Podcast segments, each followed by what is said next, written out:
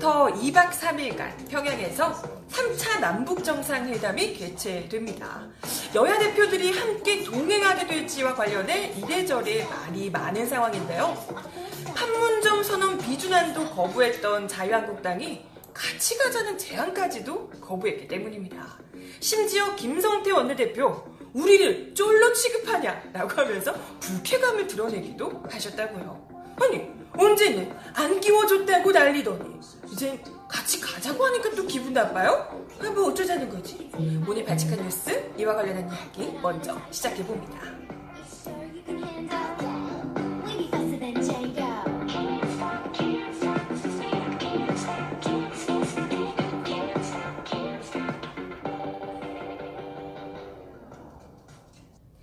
네, 여러분 어서 들어오세요. 발칙한 뉴스 페이스북 라이브 시작하겠습니다. 저희 발칙한 뉴스는요, 매일 점심 후식을 딱 드실 시간에 12시 30분부터 약 1시까지 진행을 하고 있고요. 이후에 팟캐스트와 유튜브로도 업로드가 되니까 많은 분들 관심 가져주시면 감사하겠습니다. 네, 오늘 이야기 본격적으로 나눠보겠습니다. 우선 이 이야기를 하려면 지난 12일 얘기부터 먼저 시작을 해야 돼요. 지난 10일에 임종석 청와대 비서실장이 브리핑을 통해서 평양에서 열리는 3차 남북정상회담에 국회의장단, 국회 외교통일위원장, 그리고 여야 5당 대표를 초청하겠다고 공식적으로 발표를 했습니다. 그러면서 이 남북 간 새로운 장이 열리는 순간, 특히 비핵화 문제도 매우 중대한 시점인 이 순간에 대승적으로 여야 이 5당 대표들이 함께 동행해 주시길 다시 한 번 더 정중하게 부탁드린다 라고 호소를 했습니다. 그런데 이 같은 내용이 공개되자 자유한국당이 즉각 반발을 했죠. 남북정상회담 고작 일주일 앞두고 당사자 간 논의도 없이 공개적으로 초청 제안한 거, 야당과 협력하려는 모습만 보여주는 이런 명분 쌓기에 불과한 것 아니냐라고 주장을 한 거죠. 이게 결례다, 격까지다 반발이 굉장히 거셌습니다. 거기에다가 다음날 11일이죠. 요즘 부쩍 입이 좀 많이 거칠어지셨다는 김성태 자유한국당 원내대표가 자신의 페이스북에, 네, 김성태 원내대표, 더욱더 격앙된 어조로 불만을 쏟아내셨습니다. 정당 대표가 장기판에 바카스 뚜껑, 이 쫄도 아닌데 왜 이렇게 쫄 취급하는 건지 납득이 가지 않는다. 아무리 제왕적 대통령제 국가라고 하더라도, 우리 제왕적 대통령제 국가였나요? 예전에 그 공주님이 하시던 때는 있었는데, 아무튼 절차가 있는 법인데 200명 규모의 수행단도 모자라 굳이 정치권을 끌어들이고자 하는 연유라도 알아야 하는 거 아니냐.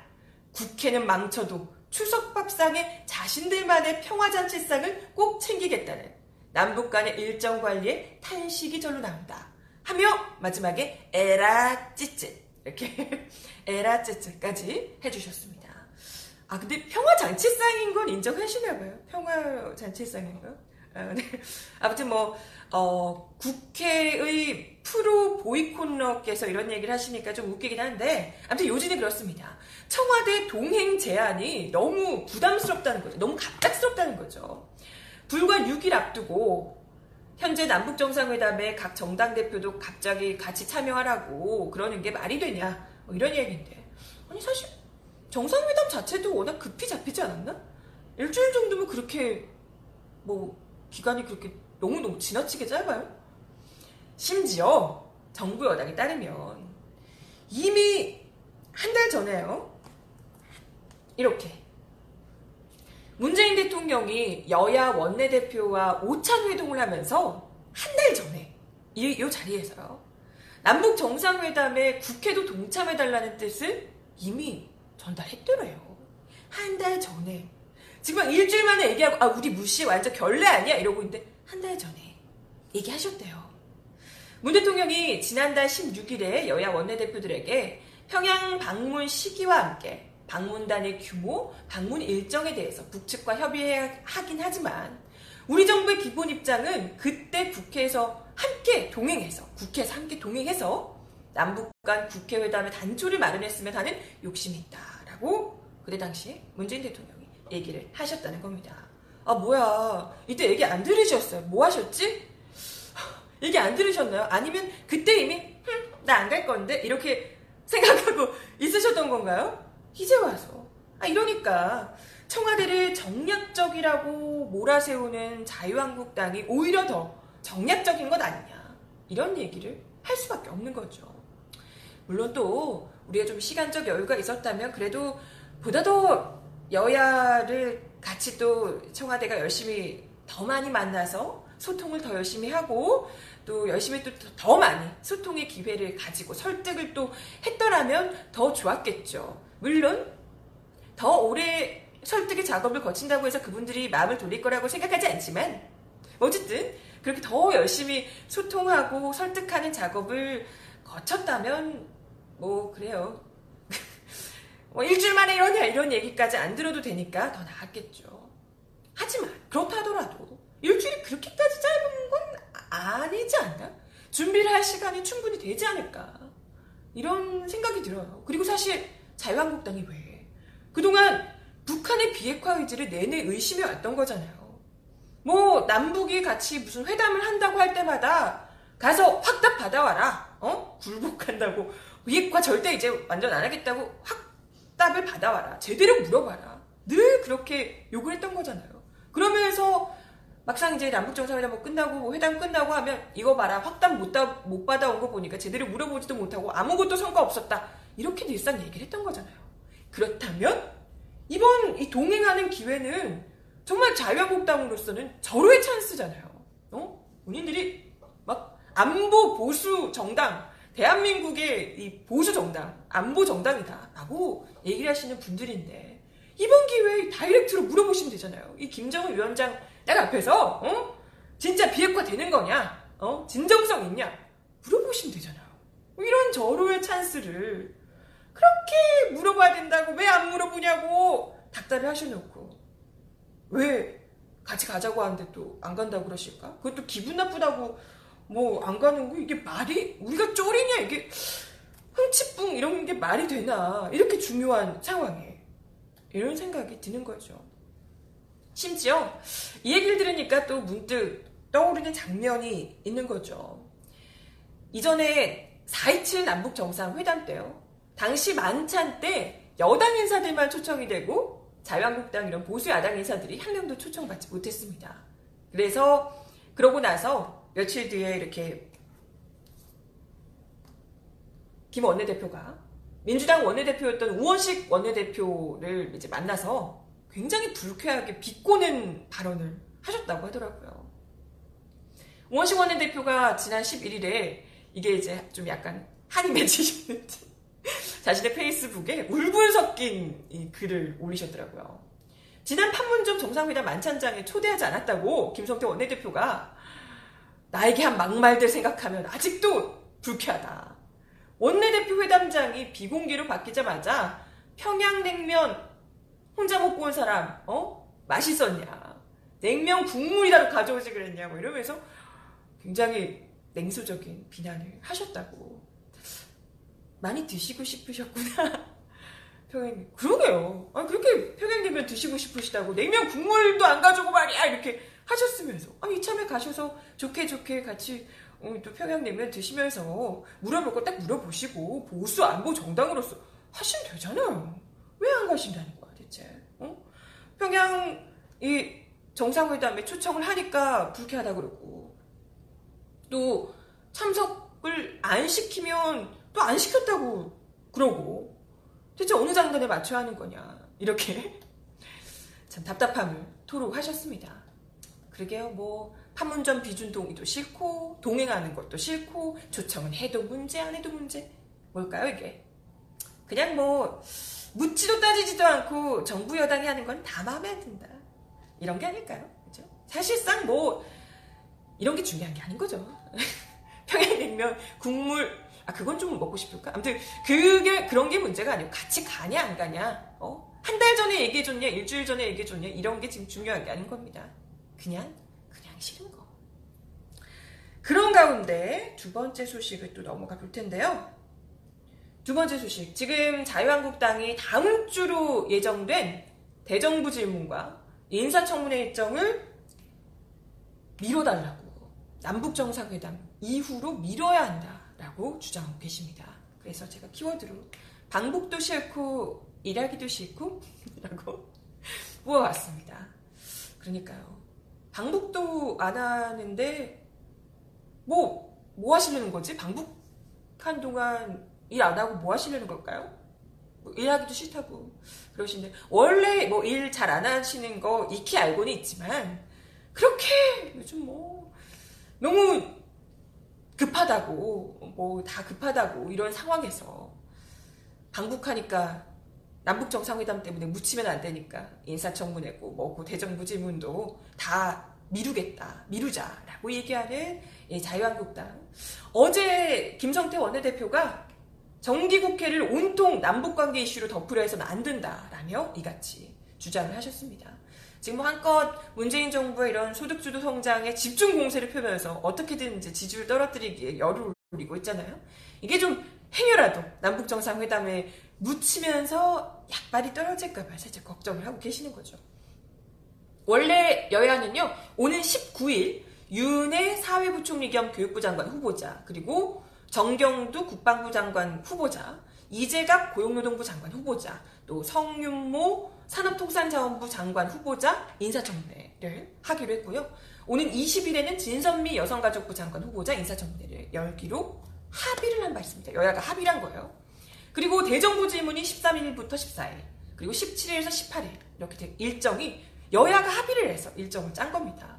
그런데 이걸 지금 남북정상회담에 묻히면 안 된다고 이 자리를 정부가 회피하려면 안 된다라고 하면서 미루자고 주장을 하고 있는 겁니다. 이런 자유한국당의 요구에 대해서 더불어민주당 홍영표 원내대표가 대정부 질문과 인사청문회 일정은 자유한국당의 요청으로 이렇게 합의를 한 거다. 절대 수용할 수 없다라고 이야기를 했습니다. 응? 이게 뭐죠? 자유한국당이 지금 바꿔달라고 하는 거잖아요. 근데 지금 일정이 자유한국당의 요청 때문에 이렇게 짜여졌다는 거예요. 뭐야? 홍 원내대표에 따르면 애초에 민주당에서 18일까지 인사청문회를 다 끝내자고 했었다는 거예요. 18일부터 20일까지 지금 이 남북정상회담이잖아요. 18일까지 다 끝내자라고 거의 뭐 애원을 했었대요. 특히 이제 남북정상회담이 또 예정돼 있고 하니까 무엇보다도 국방장관이 너무 필요할 거 아니에요. 지금 국방장관 송영무 장관 후임으로 내정된 정경두 후보자에 대한 인사청문회 이게 이제 너무 중요할 겁니다. 그러니까 이 사람이라도 어떻게든 좀 빨리 진행해달라. 당장에 이 너무 필요한 사람인데 부탁을 했다는 거죠. 그런데 자유한국당이 거절을 하셨다고. 원래 이미 국방위원회 간사간에 12일에 인사청문회를 하기로 합의를 했었다는 거예요. 그런데 야당 원내 지도부가 하지 말라고 했다고 갑자기 12일 당일날 돼서 못하겠다고 통보를 했다는 겁니다. 그래서 그때 이제 홍 원내대표가 자기는 18일에 평양으로 출발해야 되니까 그 하루 전에라도 제발 좀 해달라. 12일에 안 되면. 그렇게 사정을 했는데 안 받아줬다는 거.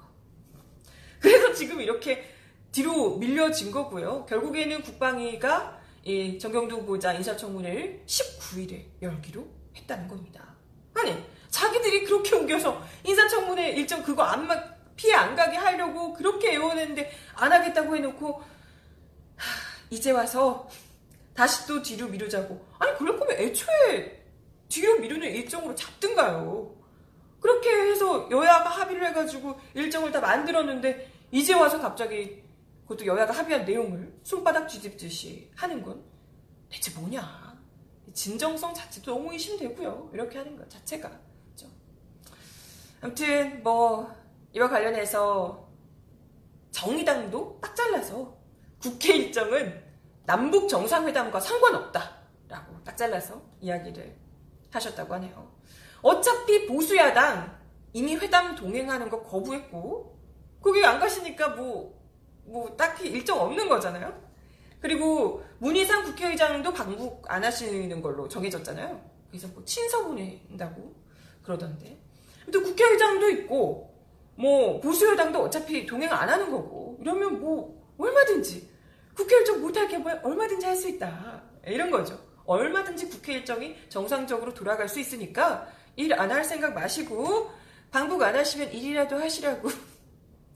네, 얼마든지 일할 수 있답니다. 일하셔야죠. 근데 그냥 방탄국회 자기들 의원들 그 체포 안 되게 하려고 북 보이콧하고 또 뭐만 하면 보이콧하고 하면서 국회에 계속 국민 세금 날로 드셨잖아요. 그러지 마시고 얼른 바쁘니까 방북하는 거 어차피 안 가시니까 내버려 두고 국회 빨리 할 일들 하셨으면 좋겠다 싶습니다. 아무튼 만약에 국회 일정 때문에 정상회담 준비에 차질이 좀 빚어질까 싶으면 그건 청와대에서 판단하고 국회에다가 정식으로 요청을 하면 된다는 거예요. 근데 뭐 굳이 그걸 청와대가 직접 요청한 것도 아닌데 자유한국당이 나서서 이것 때문에 안 된다, 못한다 이렇게 하는 건 오지랖이라고 그러시네요. 아유 참, 뭐 이 정도로 말도 안 되는 태클을 계속해서 걸면 어디 뭐 축구라도 되면 퇴장이라도 시킬 텐데. 아무튼 그냥 아주 남북 정상회담 망해라 하시는 것 같아요. 네, 두 번째 소식은 여기까지고요. 그리고 세 번째 소식, 모처럼 이게 좀 반가운 소식이 끝까지 돼야 될 텐데, 세 번째 소식은요, 쌍용차 해고자들의 복직을 위한 노사협상이 다시 시작이 됐다라는 소식입니다.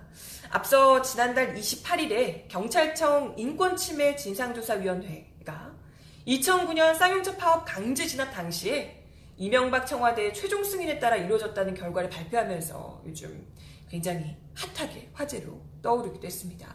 제가 어제도 조현호 전 청장 경찰에 출석하는 거 보면서 굉장히 같이 분노를 하기도 했었는데요. 이것 때문인지 어쩐지 뭐 논란이 되니까 쌍용차에서도 약간 좀 움찔한 걸까요? 오늘 쌍용차 김득중 노조 지부장 께서 페이스북을 통해 회사 측이 본교섭을 제안해왔다라고 소식을 전해왔습니다. 이게 제발 잘 돼야 될 텐데. 일단 내일 오후에요. 쌍용차 최종식 사장, 그리고 홍봉석 기업노조 위원장, 그리고 문성현 노사정위원회 위원장이 고 김주중 조합원을 비롯해 돌아가신 30분의 희생자를 모신 대한문 앞 분향소를 방문해서 조문을 할 예정이라고 합니다. 조문을 일단 하고, 그러고 나서 조문 직후에 본교섭을 열 예정이라고 합니다. 쌍용차 해고자들 2009년 6월 8일에 우편으로 날벼락 같은 해고 통보서를 받아들고 그야말로 죽음의 나락에서 9년간을 살아오셨습니다. 이 가족들은 아침에 눈 뜨면 살아있는지를 서로 확인하면서 참 서로 살아있는지 생존을 확인해야 된다는 거잖아요. 무려 30분이나 돌아가셨으니까 참 절박하게 10년은 넘겨선 안 된다 이런 간절함으로 여태까지 버텨오셨다고 합니다. 김 지부장은 우리들은 명예회복 차원에서 대한문 분향소 조문을 우선 요구했고, 그래서 이제 명예회복 차원에서 우선 이제 조문을 먼저 받고 그리고 나서 교섭을 시작한다는 겁니다. 이에 대해 회사는 2018년과 2019년에 각각 50%씩 해고자를 복직시키겠다고 했었는데 그것 때문에 이제 교섭이 안 된 거죠. 50%씩 해서 교섭이 되지 않고 있었는데, 그리고 2015년에는 쌍용차 노사가 해고자 전원 복직에 2015년에 합의를 했는데 그럼에도 불구하고 120여 명의 노동자들이 아직도 공장으로 돌아가지 못했던 바 있습니다. 원래는 그 합의안이 2017년 상반기까지 전원이 다 복직을 하는 것이 합의였다고 해요. 노사 합의가 근데 지켜지지 않았던 거죠. 이건 사실 합의를 이렇게 했으면 법적으로든 어떻게든 하도록 억지로라도 강제하는 뭔가가 있었어야 되는데 그냥 버티기만 하고 노동자들은 그 사이에도 계속해서 목숨을 잃어가시고 점점 희망을 잃어가시고 했던 거죠. 네. 하지만 이번에 또 다시 재차 가뜩이나 지금 진상조사위에서 이런 내용들이 좀 밝혀진 상황에서 국민적인 공분이 또 커진 상황에서 복직을 위한 노사 협상이 이제 다시 시작이 된다고 하니 그 어느 때보다도 조금 더 희망을 가지고 정부도 바뀌었으니까 좀 기대를 해보고 싶어요. 진짜 그냥 합의가 아니고 정말 당장에 실질적으로 120분의 해고 노동자들이 다시 진짜 제대로 정말 공장으로 돌아가실 수 있도록. 김득중 지부장은 쌍용차 지부는 해고자뿐 아니라 사회에 가져올 메아리와 책임을 생각하며 교섭에 임할 것이다. 완전 타결까지 지켜봐달라라고 이야기를 하셨습니다. 그러게요. 이게 단지 정말 이때까지 한두 번 당해온 게 아니잖아요. 몇 번의 합의를 거쳤는데도 지금 이렇게 됐기 때문에 그 어느 때보다도 제대로 된 합의가 필요할 것이고 그것이 단지 그냥 쌍용차만의 것이 아닌가. 전국에서 지금 싸우고 있는 사측과 싸우고 있는 수많은 노동자들에게 또 다른 희망을 줄 수 있는 그런 합의가 돼야 할 것 같아요. 그래서 더 어깨가 무거우시겠죠. 무려 9년여를 싸워온 쌍용차의 정말 힘겨웠던 싸움, 이제는 10년이 되기 전에 부디 제대로 된 만족할 만한 완전한 타결 이럴 수 있기를. 부디 이번에는 정말 반가운 소식으로 해고 노동자분들이 기쁨의 눈물 흘리실 수 있기를 간절히 바라겠습니다. 네, 이렇게 오늘 3가지 소식 전해드려봤습니다.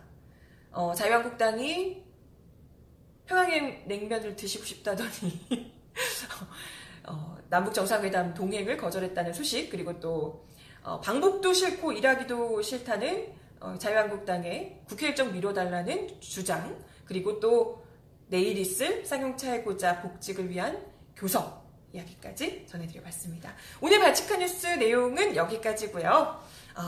발칙한 뉴스 12시 30분에 내일 다시 오도록 하겠습니다. 오늘 오후도 좋은 하루 보내시고 그럼 내일 다시 뵐게요. 여러분 안녕.